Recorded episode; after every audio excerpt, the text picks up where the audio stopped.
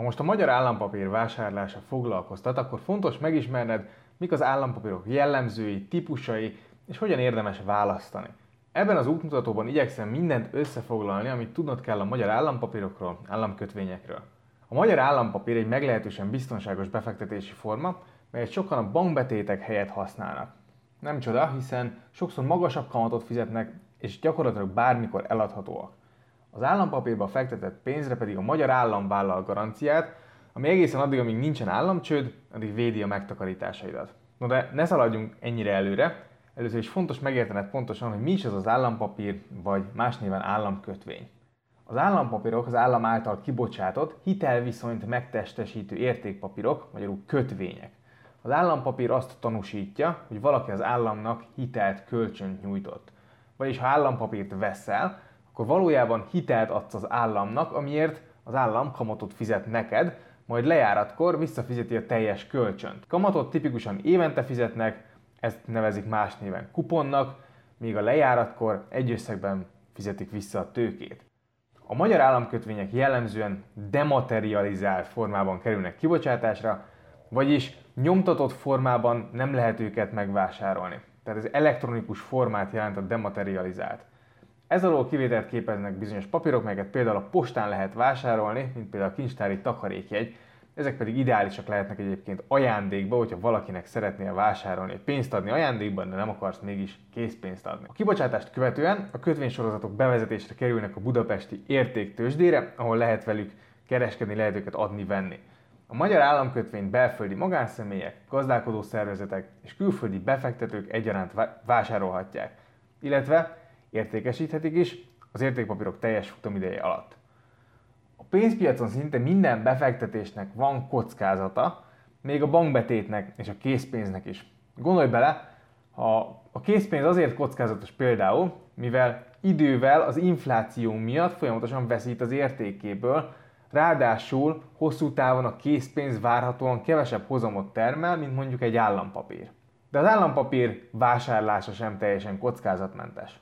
Ha az állam nem tud fizetni, akkor ugyanis államcsőd lép fel, és a kötvényesek elveszíthetik a pénzüket, vagy annak egy részét. Ez azonban Magyarországon igen valószínűtlen jelenleg, és az államcsőd nem történik egyik napról a másikra. De mikor lesz államcsőd? Ha gond van, akkor az állam tudja csökkenteni a kiadásait, növelni a bevételeit adóformájában, leértékelheti a devizáját, sőt, akár még pénzt is nyomtathat. Egy államcsőd igen súlyos gazdasági esemény, szemben mondjuk egy bank vagy egy cég csődjével, Ilyenkor a környező országok és az IMF is igyekeznek segíteni, jellemzően hitelekkel, mentőcsomagokkal. Éppen ezért államok sokkal ritkábban mennek tönkre, mint cégek vagy magánszemélyek. Minél stabilabb egy állam, minél biztonságosabb, annál alacsonyabb reálkamatot, tehát infláció feletti kamatot fizetnek az állampapírjai. Éppen ezért, ha egy állam kockázatos, azt onnan is láthatod, hogy nagyon magas kamatot fizet, például 10% feletti kamatot, de csőd közelében akár ilyen 40-60 százalékot is. Természetesen a kamatokat mindig az ott ország devizájának, várható inflációjának figyelembevételével kell értelmezni. Hiába kapsz 3% dollár kamatot, ha a dollár inflációja 3,1%, akkor a valódi hozamod az 0,1% veszteség lesz valójában. Amíg a Magyar Államkincstár által meghirdetett aukciókon viszonylag alacsony kamatok mellett sikerül eladni a teljes kínált mennyiséget, addig alacsony az államcsőd kockázata. Az aukciók eredményeit mindig le tudod ellenőrizni az államkincstár oldalán is. Amíg tehát alacsony kamatok mellett megveszik az állampapírokat, addig nincs gond. Ha már magas kamatok mellett sem tudják eladni a kívánt mennyiséget, akkor már baj van, de erről alig, ha nem hallani fogsz. Aztán ott van a kamatkörnyezet kockázata. A kötvényeknek, így a magyar állampapíroknak is van egy olyan kockázata, hogyha emelkedik a kamatkörnyezet, akkor a fix kamatozású állampapírok értéke, árfolyama csökken. Ennek oka, hogy egy magasabb kamatkörnyezetben a vevő nem akarja majd teljes áron megvenni a korábban kibocsátott, alacsonyabb kamatozású papírt, hiszen lehetősége van már magasabb kamaton is állampapírt venni. Például veszel egy 10 éves fix kamatozású állampapírt, ami 10 éven keresztül ígér neked 5% kamatot.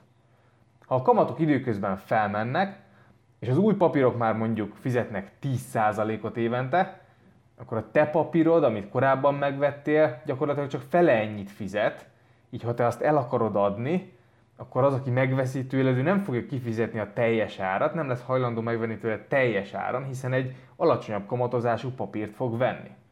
Minél hosszabb az átlagos hátralévő futamidő, ezt hívják durationnek, annál inkább érinti a papír árfolyamát a kamatváltozás.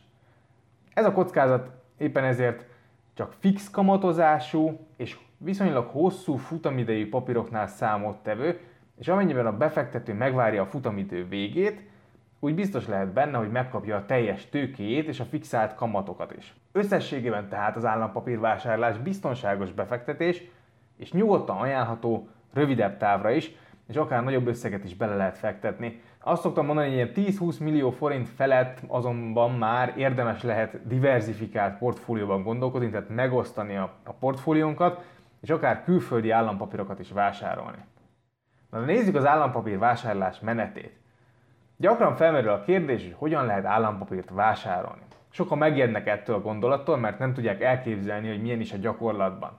Az állampapír vásárlása tényleg igazán egyszerű, szinte bármelyik banknál, brokercégnél, a postán vagy az államkincstár fiókjaiban is lehet állampapírt vásárolni.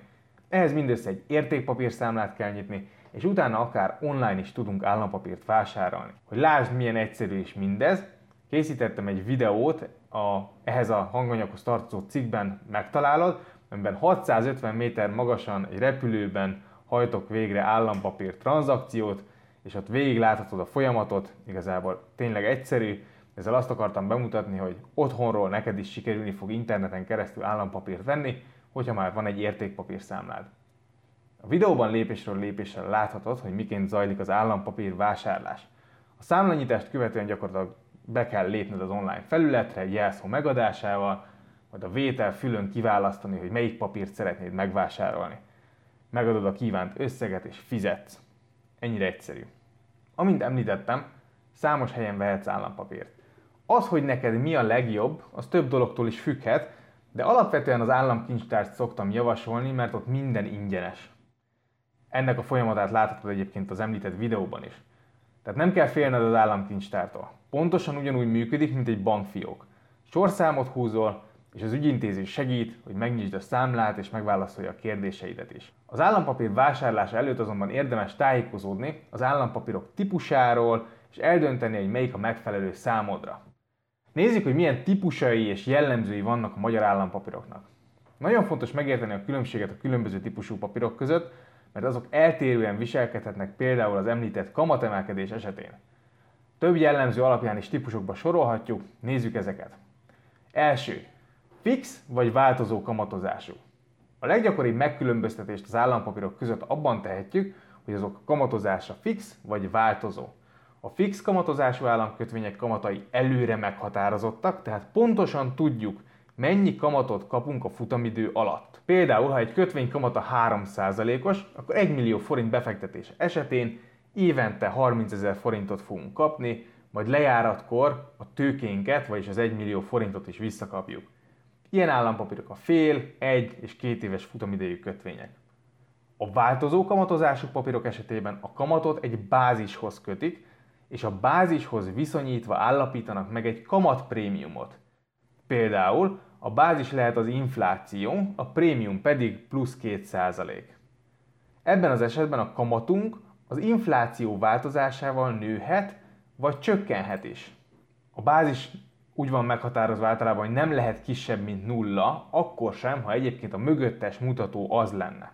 Ilyen állampapír például a bónusz állampapír, mely esetében a bázis a 12 hónapos diszkont egy kamata, valamint a prémium állampapír, mely pedig az inflációt veszi alapul. Ezek a papírok egy emelkedő hozam környezetben nagyobb biztonságot nyújtanak, hiszen egy esetleges kamat vagy infláció emelkedés esetén a befektetés kamata is követni fogja a környezet változását, így nem ragadunk bele a fix, alacsonyabb kamatokba. Ugyanakkor a kamatok csökkenése esetén a fix kamatokkal járunk jobban, hiszen azzal kőbe véstük a mi magas kamatainkat akkor is, ha már a piac alacsonyabb kamatot adna.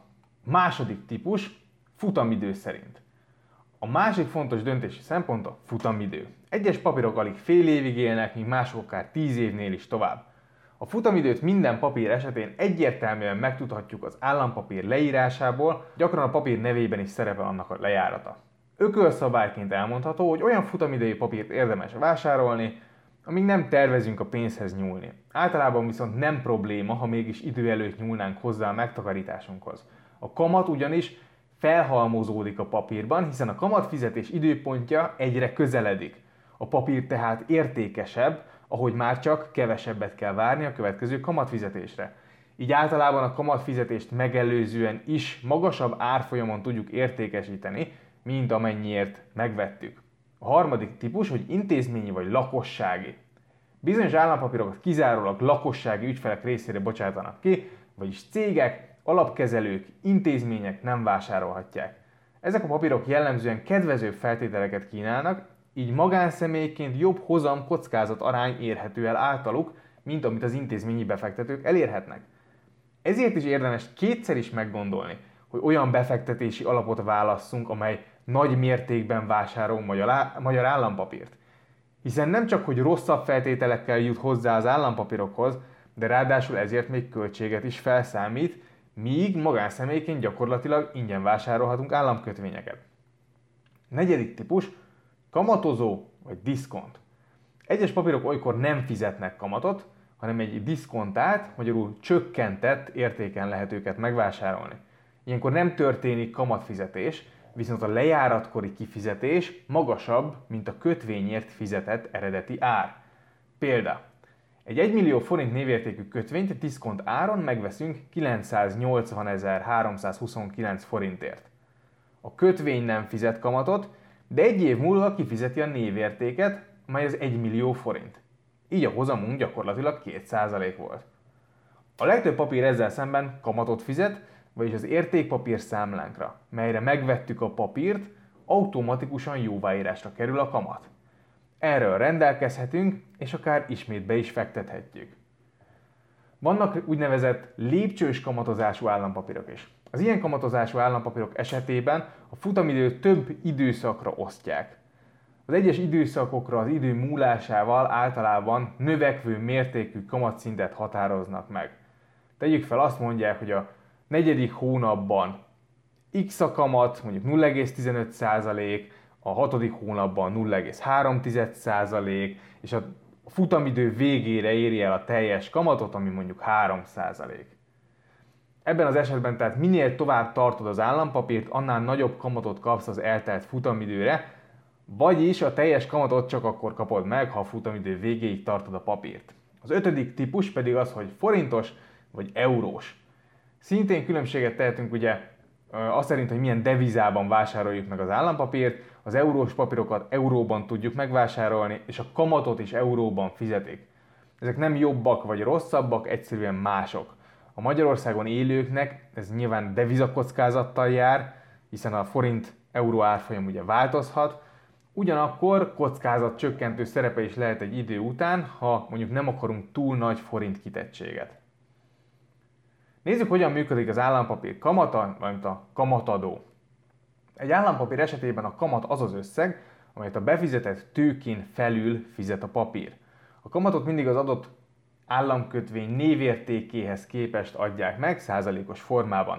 A kamat mindig pozitív, a befektetett összeget a futamidő lejárt, akkor a kamatokkal együtt kapjuk meg.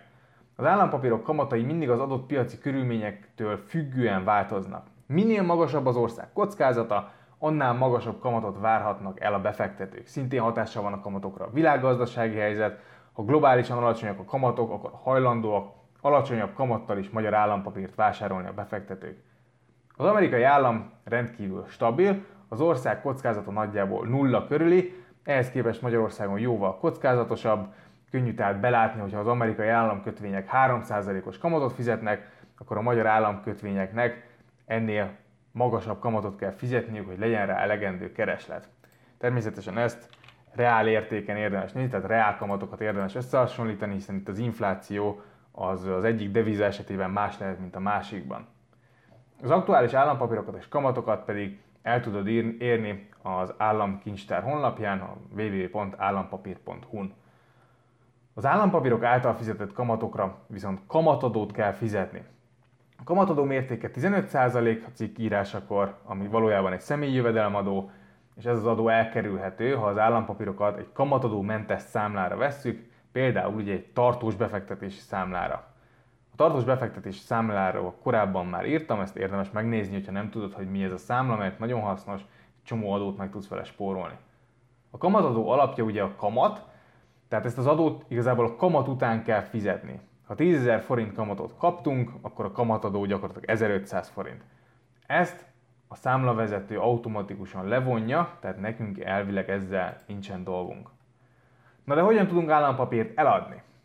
A magyar állampapírok jellemzően elég likvid befektetésnek minősülnek, vagyis könnyű őket adni-venni. A gyakorlatban ez azt jelenti, hogy bármikor eladhatod a papírjaidat. Az állampapírokra a kincstár, az államkincstár folyamatosan jegyez vételi és eladási árfolyamot, vagyis visszaveszi a papírokat adott árfolyam mellett. Figyelem! A vételi árfolyam a kincstár szempontjából számít vételnek, vagyis ez az ár, amint te el tudod adni. A vételi és eladási árfolyamokat megtalálod szintén az állampapír.hu oldalán. A papírod eladása éppen olyan egyszerű, mint a vétel, gyakorlatilag néhány gomnyomás, és ahogy korábban említettem, eladáskor az árfolyamba már beépül a felhalmozott kamat, így akkor sem bukod el a kamatodat, ha a futamidő előtt adod el a papírt. Mint mondjuk egy bankbetétnél, ha lekötöd egy évre a pénzt, de korábban feltöröd, akkor sokszor a felhalmozott kamatot azt nem kapod meg, tehát fél évnél feltöröd, akkor igazából visszakapod a pénzt, amit betettél. Állampapíroknál, ha például befektettél 1 millió forintot egy évre 3%-os kamaton, és fél évnél el akarod adni a papírt, akkor várhatóan körülbelül 1 millió 150 ezer forintot fogsz kapni, hiszen fél év már eltelt, vagyis másfél százalékos kamat már felhalmozódott a papírban. A fix kamatozású állampapírok eladása, amennyiben azt a kincstáron keresztül vetted, ingyenes. Egyes brokercégek azonban felszámolhatnak ezért költséget, de nem jellemző. A változó kamatozású papírok, mint a prémium és a bónusz, esetében a kincstár már felszámol egy 1%-os büntetést, amennyiben idő előtt akarod visszaváltani azt. Ezt megkerülheted, ha a papírokat egyébként eltranszferálod egy broker céghez, és azon keresztül keresel rá te magad vevőt. Ez jellemzően elég macerás folyamat, és némi költséggel is jár, így ilyen 10-15 millió forintos tétel alatt ez valószínűleg nem fogja megérni az időt. Viszont ha megnézed a különböző futamidejű, változó kamatozású papírokat, akkor az is lehet, hogy érdemesebb megfizetni az 1%-os büntetést, hiszen adott időtávra több kamatot kapsz a hosszabb futamidejű állampapírból, mint a büntetés mértéke. Mondok egy példát. Ha az 5 éves papír fél százalékkal többet fizet, mint a 3 éves, akkor 4 évre jobban megéri az 5 éveset vásárolni, hiszen a 4 év alatt négyszer fél százalék, tehát plusz 2 százalék üti a markodat, és ebből csak 1 százalék lesz, amit kifizetsz büntetésként. Nézzük meg, hogy mit is jelent az állampapírok árfolyama és hozama. Nagyon gyakran felmerül ugyanis a kérdés, hogy miként kell értelmezni az államkincstár honlapján található táblázatokat, melyeken mindenféle bruttó, nettó árfolyam, vételi, eladási hozam található, és ebben a részben ehhez szeretnék még egy kis útmutatást adni. Az állampapír egy kötvény, aminek van egy névértéke. Ezt a névértéket kapod vissza, amikor lejár a kötvény. Ez kőbe van vésve, de az árfolyam, tehát hogy mennyit ér a papír, az viszont folyamatosan változik. Ha a kamatok emelkednek, az országkockázat változik, akkor a kötvényed aktuális piaci ára, árfolyama is változik. Van nettó és bruttó árfolyam.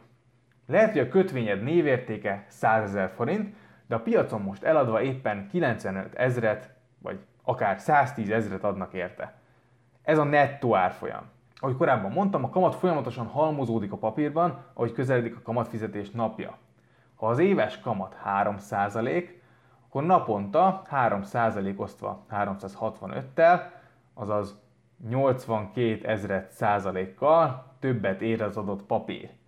Ez a nettó árfolyamhoz hozzáadva megadja a bruttó árfolyamot.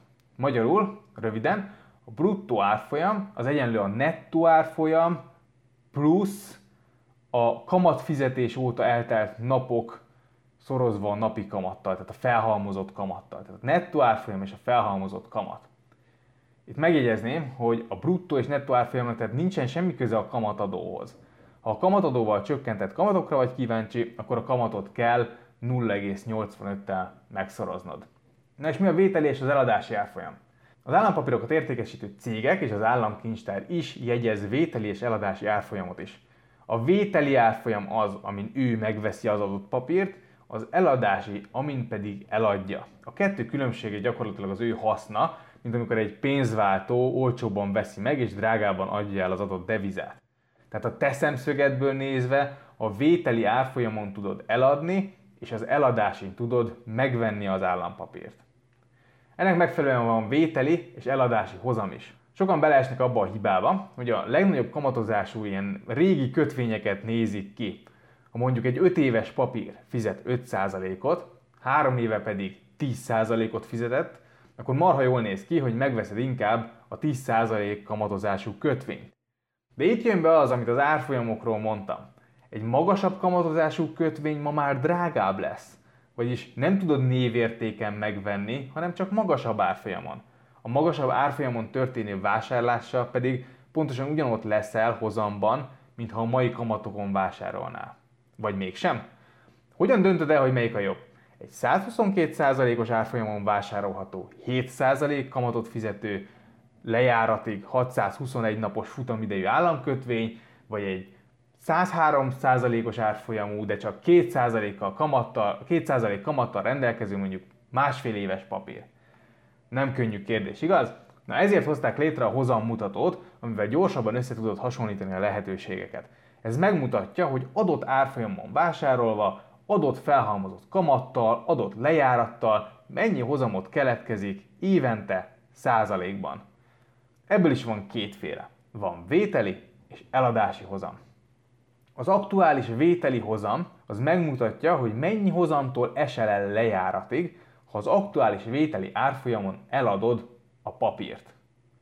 Az aktuális eladási hozam pedig megmutatja, hogy mennyi hozamod lesz, ha most veszel az eladási áron, és megtartod az állampapírt a futamidő végéig.